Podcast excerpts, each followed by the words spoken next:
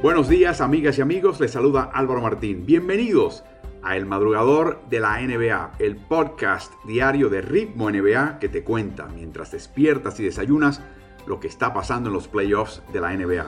De lunes a viernes me encontrarás bien temprano en tu plataforma de podcast favorita, analizando todo lo que sucede en Orlando en esta definición de la inusual temporada 2019-20 de la NBA. Así arrancamos. Bienvenidos.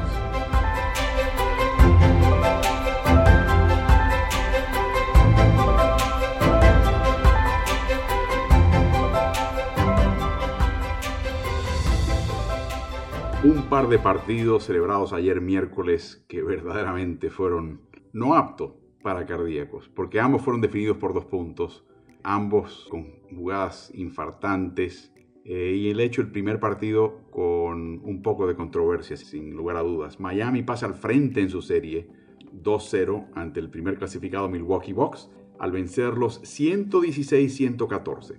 Pero un tono que se sentó desde el primer cuarto en este partido fue la contribución de la banca de Miami. Kelly Olynyk y Tyler Hero no solo encestaron 6 de 2 de triples de forma combinada, sino que también estuvieron en cancha en el cierre sobresaltado de este partido. Giannis Antetokounmpo está tratando de ser conservador. Está verdaderamente entró este partido un poquito cohibido sabe que si esa idea de tú meter la cabeza y meterte donde no cabes, ya en playoffs y particularmente en Orlando lo van a cobrar como falta ofensiva. Él tiene que ser mucho más cuidadoso en ese sentido y el resultado es que está siendo, está cohibido, no es Yanis, es una versión de Yanis mucho más cautelosa y una versión de Yanis que francamente está pagada por la gran defensiva del equipo de Miami él trata de contragolpear por el eje central, que ha sido el pan de cada día, el pan cotidiano de él. Y hay en el clavo, como les mencionaba, en la línea del tiro libre, tres miembros del hit esperándolo. Y diciéndole, bueno, haz otra cosa, pero por aquí no vas a pasar. Y es exactamente lo que hace. Tiene que, como que se le baja un poquito el humo y tiene que sacar el balón afuera y entregárselo a un compañero. Intentó solamente un triple, o sea que ya ha perdido la confianza también en el triple. Si, si no le quitan el, si le quitan el tiro adentro y no tiene confianza en el triple, Yanis verdaderamente está eh, desesperado. Y esos ataques al aro desaforados que él tiene, si va a terminar contra dos o tres miembros del hit, hay una probabilidad mucho más alta de que ese ataque al aro se convierta en una falta ofensiva. Y eso es lo que lo tiene él muy, pero muy cohibido. En el primer cuarto se convirtió en un jugador más facilitador con tres asistencias que actor anotador. El segundo cuarto presentó un gran duelo entre Eric Bledsoe, que jugó muy bien al regresar de su lesión, y Goran Dragic, y se vuelve a repetir el patrón del primer partido. Dragic anota la mayoría de sus puntos al principio del partido, donde mete a su equipo en juego, le da una ventaja temprana, le deja saber a su equipo, estamos bien, aquí no hay que desesperarse. Anotó 17 de sus 23 puntos en el partido en la primera mitad, y ese es el efecto Dragic, es un efecto que calma al hit. Interesante decisión de ambos técnicos en cuanto a sus desafíos de los cobros arbitrales. En una jugada en que lanzó un triple Brook López, al descender López, en realidad fue López el que le calzó la pierna a Bama de Bayo, pero le cobra una falta personal a De y lo desafía el señor Spolstra, el técnico Spolstra. Perdió el desafío. Así que tres puntos para López el tiro libre. Y en el momento en que encestó ese tiro López, el partido estaba empatado con 9-11 por jugar en el primer cuarto. Por más injusto que se vea el cobro del árbitro, algo en un primer cuarto más vale que sea algo que al revertirlo el saque puntos del marcador y te dé la oportunidad de tú marcar otros. Porque recuerda que solamente tienes uno. Y en mi opinión eso fue una tontería de parte de Spolstra. Entiendo por qué lo hizo, pero tiene que tener un poquito más de perspectiva. Spolstra es un veterano pero no se quedó corto. Budenholzer con 9.22 por jugar en el tercer cuarto. Hay una falta en ataque de Yanis, que ya te digo que está cohibido. Hubiese sido su cuarta falta personal. En ese momento estaban perdiendo por 10, o sea que la cosa se veía muy fea. Y ahí Budenholzer saca la opción de desafiar y el cobro de la falta personal fue cambiado. O sea que por lo menos le quitó ese peso encima a Yanis eh, en un momento un poquito delicado, pero a raíz de ese 9-22 del tercer cuarto, ambos técnicos se quedaron sin desafíos. Y lo menciono porque el partido se acabó con un par de situaciones que de haber tenido ese desafío, quizás lo hubiesen ganado. Así que con ventaja de 6 puntos y 27 segundos por jugar, Jimmy Butler se va hacia el lateral, busca a quién pasar y en el proceso número 1 cometió pasos no cobrados y número 2 pisó la línea lateral tampoco cobrado. Y ahí, desesperado, saca un pase hacia el campo de juego, hacia la canasta de Milwaukee, donde ni corto ni perezoso estaba Brook López, que anota. Luego viene el disparo de triple de Chris Middleton y el contacto con Goran Dragic. Habrá mucha controversia en ese sentido y ustedes tendrán su punto de vista, yo no voy a cambiar su opinión. Hay que ver esa repetición con mucha calma, como lo hacen los árbitros después en la revisión, y hay que ver que sí, efectivamente, Goran Dragic no estaba perfectamente estático, había cierto movimiento hacia el tirador, pero es un movimiento muy leve. Más ímpetu tenía el tirador hacia Dragic, Middleton hacia Dragic, que Dragic hacia Middleton. Sí, un pequeño contacto y roce, y en ese momento Mark Davis decide cobrar la falta.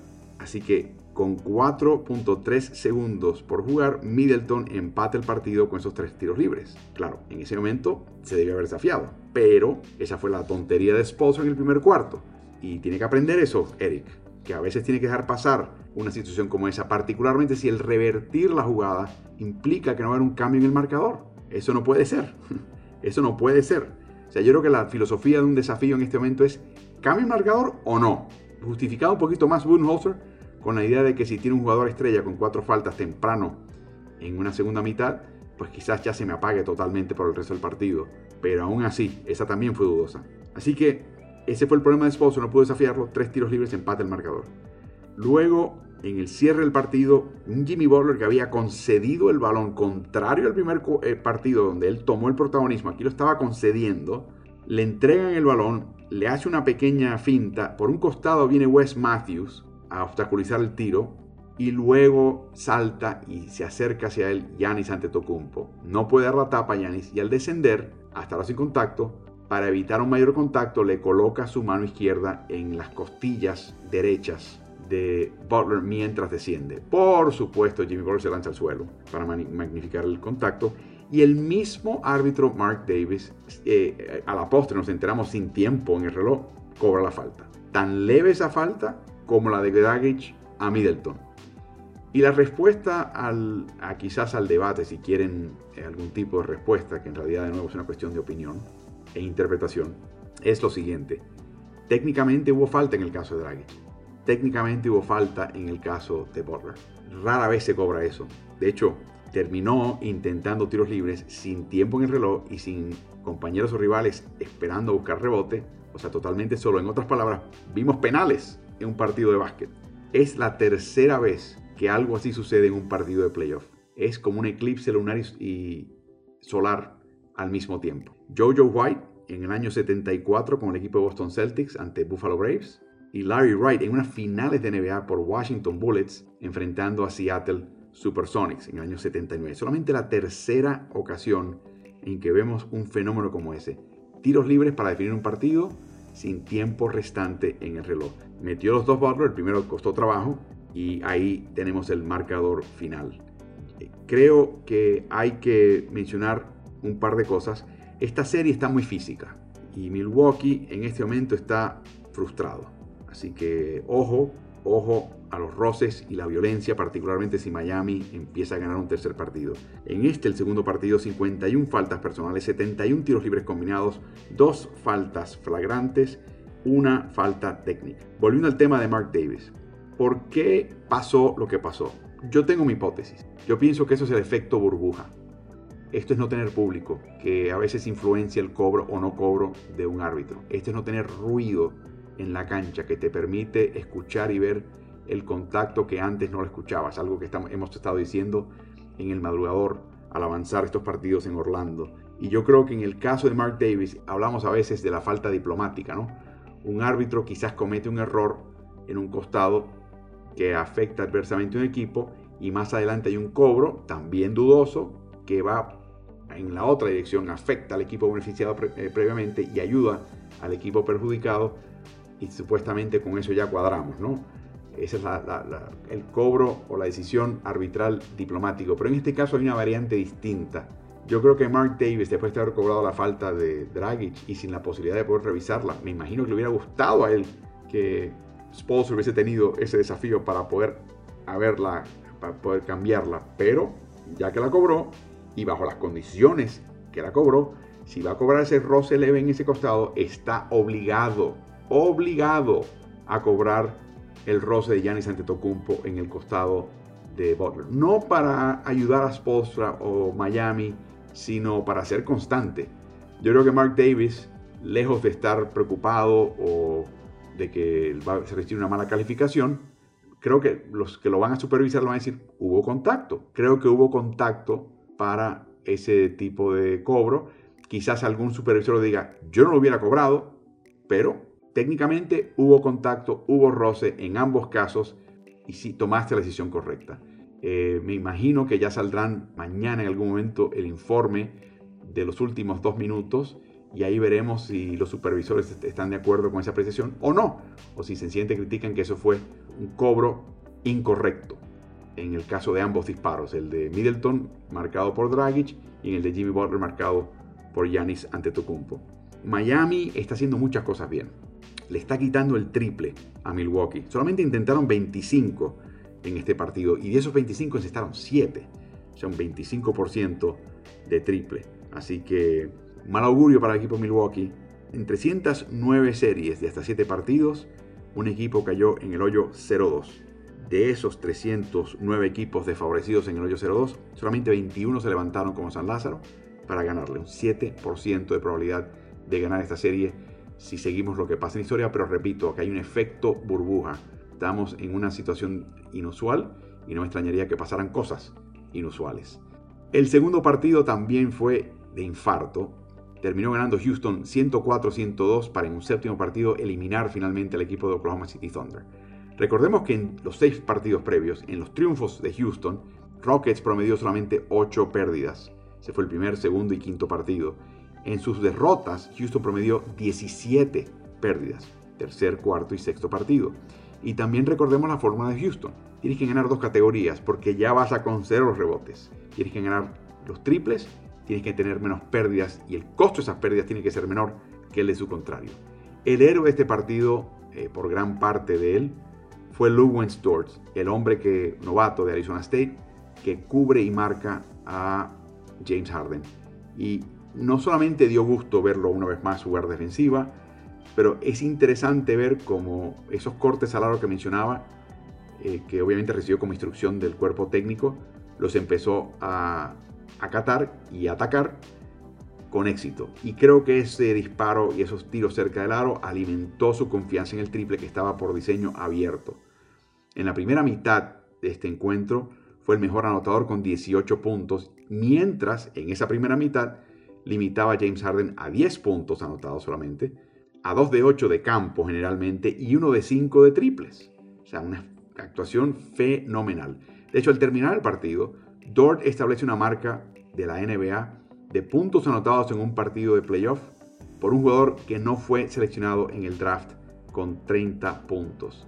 Mientras tanto, Chris Paul también termina con una triple escena en un séptimo partido, 19 puntos, 11 rebotes, 12 asistencias. Dort, dicho sea de paso, también tiene la marca de más puntos anotados en un séptimo partido con 21 años de edad o menos, quebrándole la marca que había establecido en la semifinal de la Conferencia del Este del 2006 en Cleveland, LeBron James en un séptimo partido, en ese momento él tuvo 27, aquí Dort tuvo 30.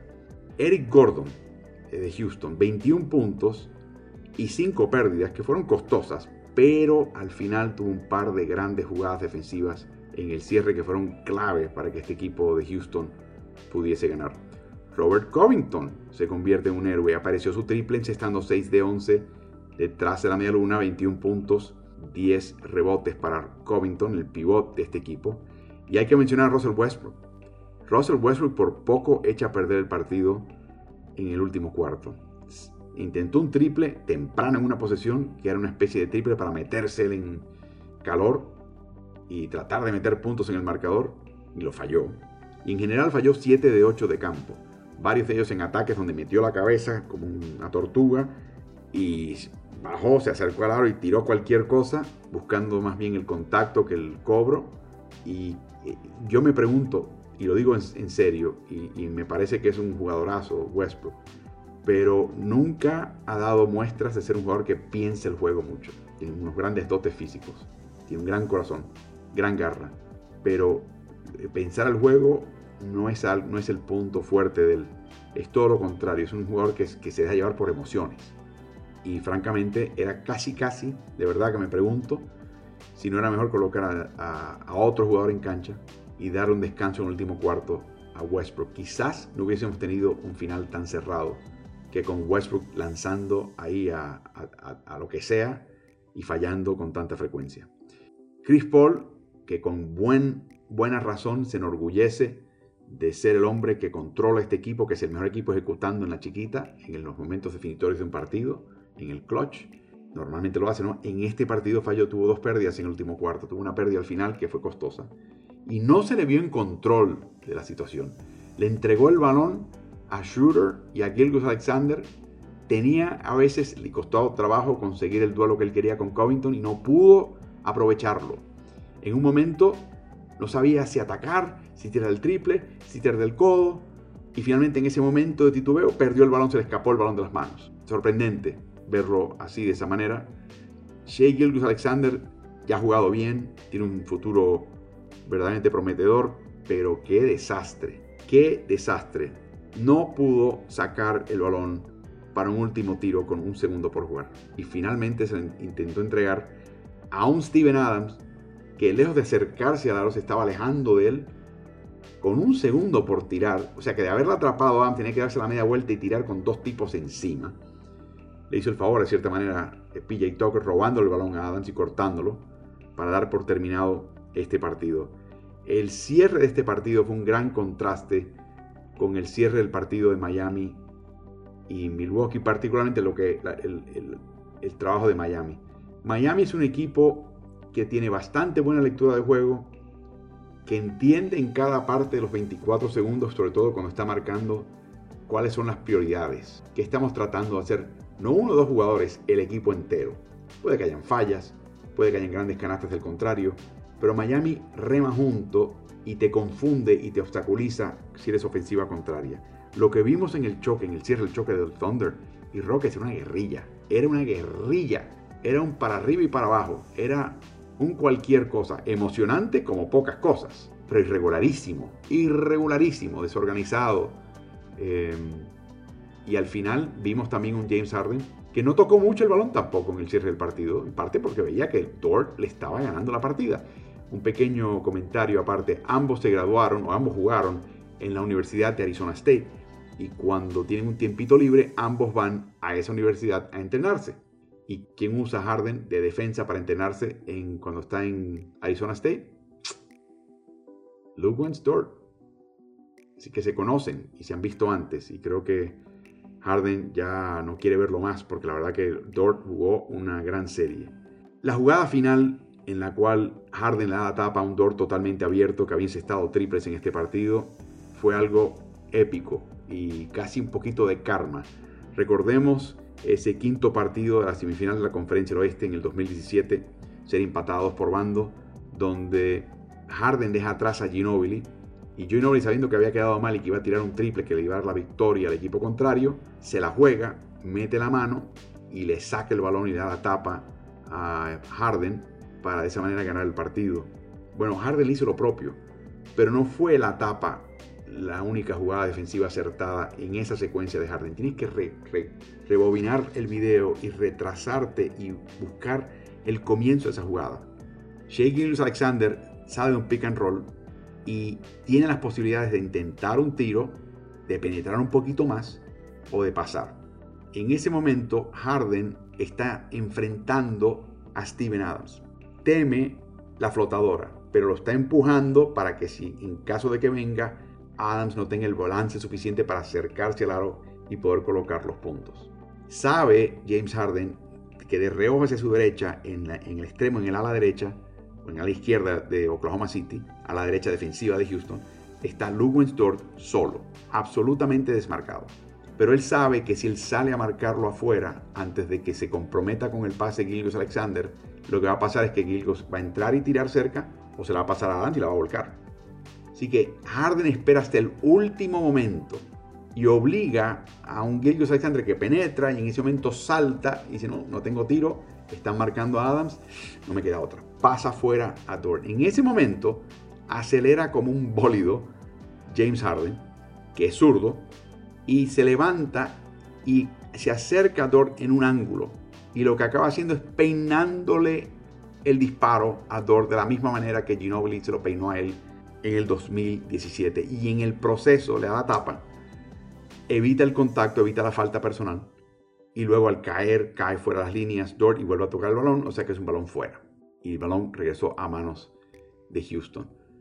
Fue una jugada, una gran jugada defensiva. No les quepe duda. Esta fue una gran jugada defensiva de un jugador que por años hemos dicho que no es un buen defensa y que y sigue siendo un defensa eh, posiblemente promedio en este momento. Pero los años han pasado, está jugando adentro, marcando jugadores que, cuyo físico y velocidad son más afines a la que él tiene y en ese sentido se ha crecido. Y esa jugada fue absolutamente importantísima y absolutamente genial. Así que dos cierres de partido interesantísimos. Houston ahora va a enfrentar al equipo de Los Ángeles Lakers con menos de 48 horas de descanso. Y ahí es donde yo creo, este es el gran duelo que no le favorece a este equipo de Houston.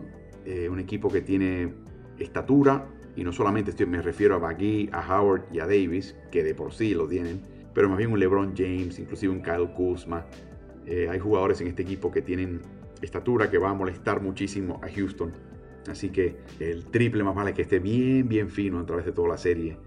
Yo creo que Harden no va a tener la marca de Dort y no la va a ver en esta serie contra los Lakers y en ese sentido va a estar un poquito más suelto y capaz. Pero qué partidos esta noche.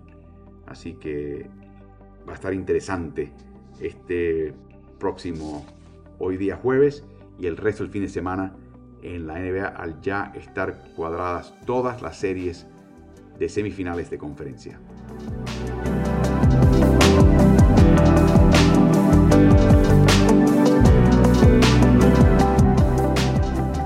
Pasemos de inmediato a los partidos de hoy jueves comenzando con el choque que comienza a las 5 y media de la tarde de Ciudad de México, 19.30 de Buenos Aires, 6 y 30 de la tarde del Este.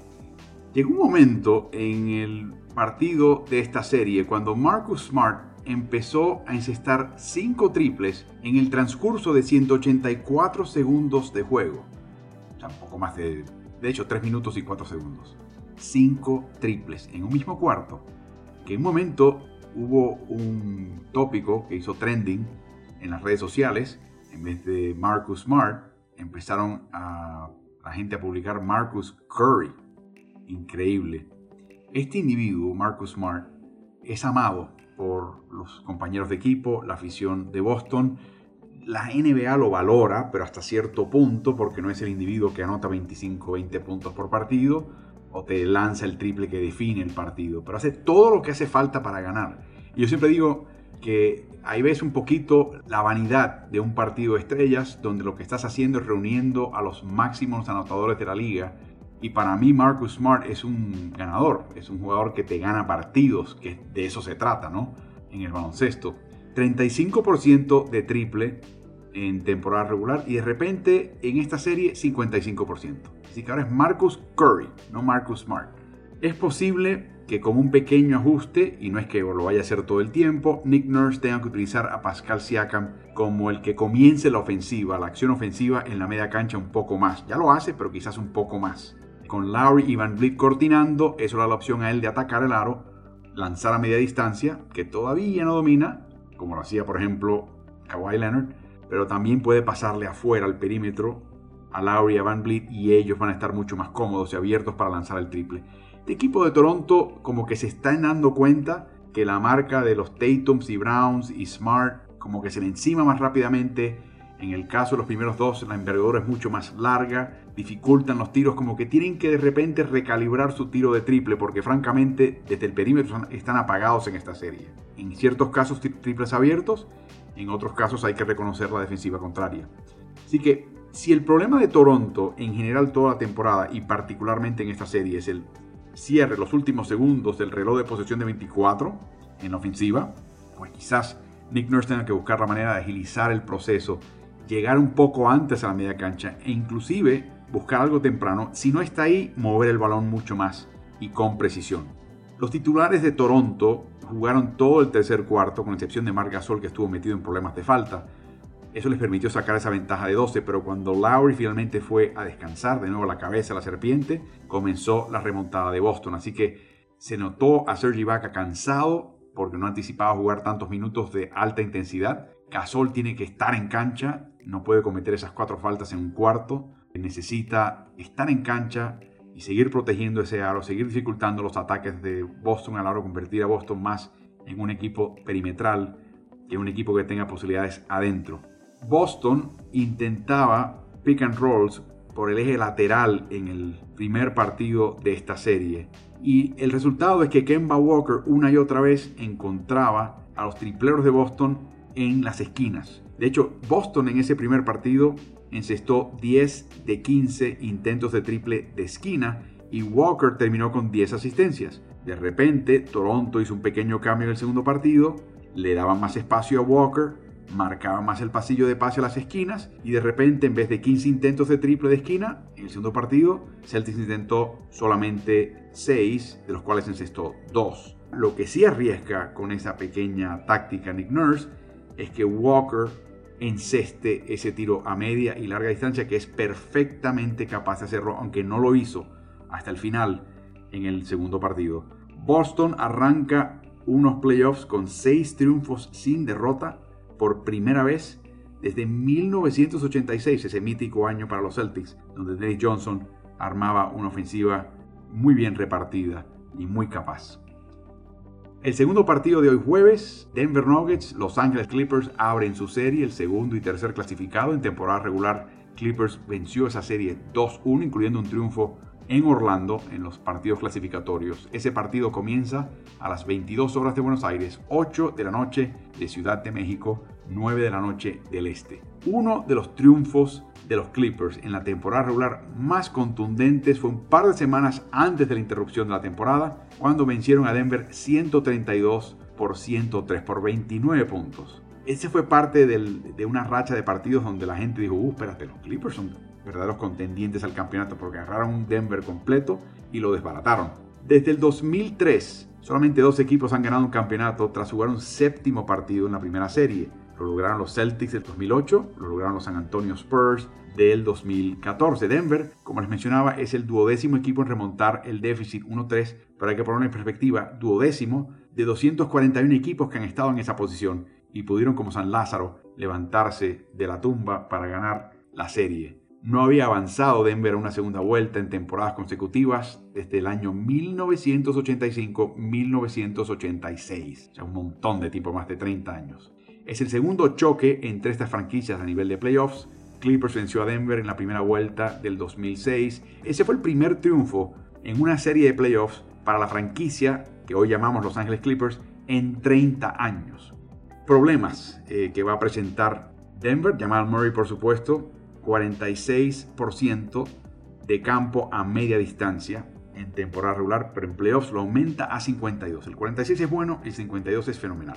Y eso es lo que le va a conceder, a menos de que haga ajuste dos Rivers, la defensiva de Clippers. Así que va a estar en ese juego intermedio entre la línea de triple y la línea del tiro libre, por ahí, con todo tipo de artimañas, flotadoras, tiros, lo que haga falta. El otro individuo que hay que seguir de cerca es Jeremy Grant, que ha jugado muy bien en esta serie, se siente muy a gusto fue el tercer mejor anotador en la serie por Denver ante Los Angeles Clippers esta temporada, con casi 19 puntos por partido y muy cerca de Murray y Jokic. O sea, los tres se dividieron el protagonismo ofensivo. Por parte de Clippers, Patrick Beverly ha estado fuera por los últimos cinco partidos con ese problema en la pantorrilla, el gemelo izquierdo, pero anticipan que va a jugar y va a comenzar esta serie y va a hacer falta su presencia para marcar precisamente a Murray. Jeremy Grant va a marcar a Kawhi Leonard. Tuvo éxito contra Leonard en tres partidos. Cuando se enfrentaron cara a cara, en 14 intentos al lado de Leonard, tuvo éxito en solamente 4, o sea, un 29%. Tory Craig en gran parte se encargará de marcar a Paul George y esa es la gran interrogante de esta serie. A George ha ido muy bien, promediado, promediado 26 puntos y 59% de campo contra Denver. Porque Denver es un equipo defensivo que permite libertades y si estás en ritmo no cambian, no varían mucho la intensidad de su defensiva y por lo tanto no hay quien te pare, a menos de que lances unos tiros termómetros, ¿no? De, de, ver cómo está la temperatura, a ver si sigues ardido, encendido, y si no, frenas un poquito la marcha. Así que esto va a estar bien interesante. Gary Harris, por supuesto, va a estar marcando por momentos a Leonard, por momentos a George. En esta serie que van a extrañar a Will Barton, es un poquito más también capaz de marcar a ambos y obstaculizarlos. Un gran duelo en esta serie y verdaderamente interesante duelo va a ser el de los eslavos. Ivica Zubac por parte de Clippers contra Nikola Jokic por parte de Denver. Ivica tiene los elementos para dar la pelea, la longitud, la envergadura, el tamaño, cierto conocimiento de las artimañas de Nikola Jokic, pero en este último encuentro en el cual jugaron en Orlando, Zubac tuvo la mala tendencia de perder de vista a Jokic. Y en un par de ocasiones le permitió un triple, le permitió una apreciación de un pase, sencillamente porque no se dio cuenta dónde estaba Jokic. De hecho, a raíz de un par de esos errores, Rivers envió a Ibiza a la banca por su pobre desempeño. El problema que tiene Rivers es que Montreal Harrell necesita ser anotador porque tiene las de perder contra Jokic en el costado defensivo. Por lo menos eso fue así en la temporada regular. Así que si Harrell no se convierte en anotador, va a conceder tanto en defensiva contra Jokic que no le va a quedar más remedio a Rivers que colocar a Zubac de vuelta a cancha.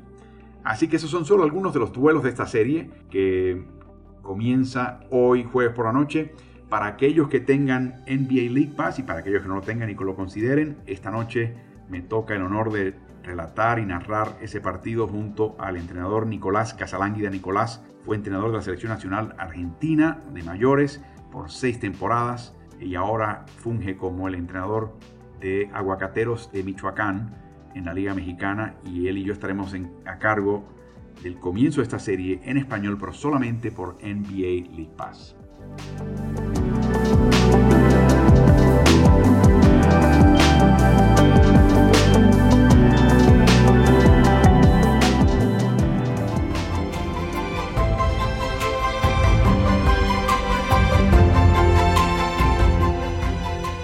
Gracias por acompañarnos en el madrugador de la NBA de hoy. Si te gusta este podcast, acuérdate de calificarnos en la plataforma en la cual nos estás escuchando. Quiero invitarte también a que te suscribas a nuestro newsletter de la NBA que publicamos cada jueves por la mañana.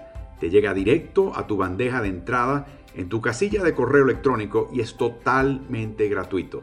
Regístrate en nuestra página web smartsports.com.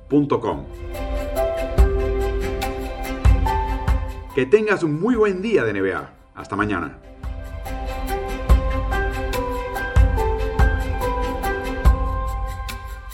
¿Y tú? ¿Estás en ritmo? ¡Mami!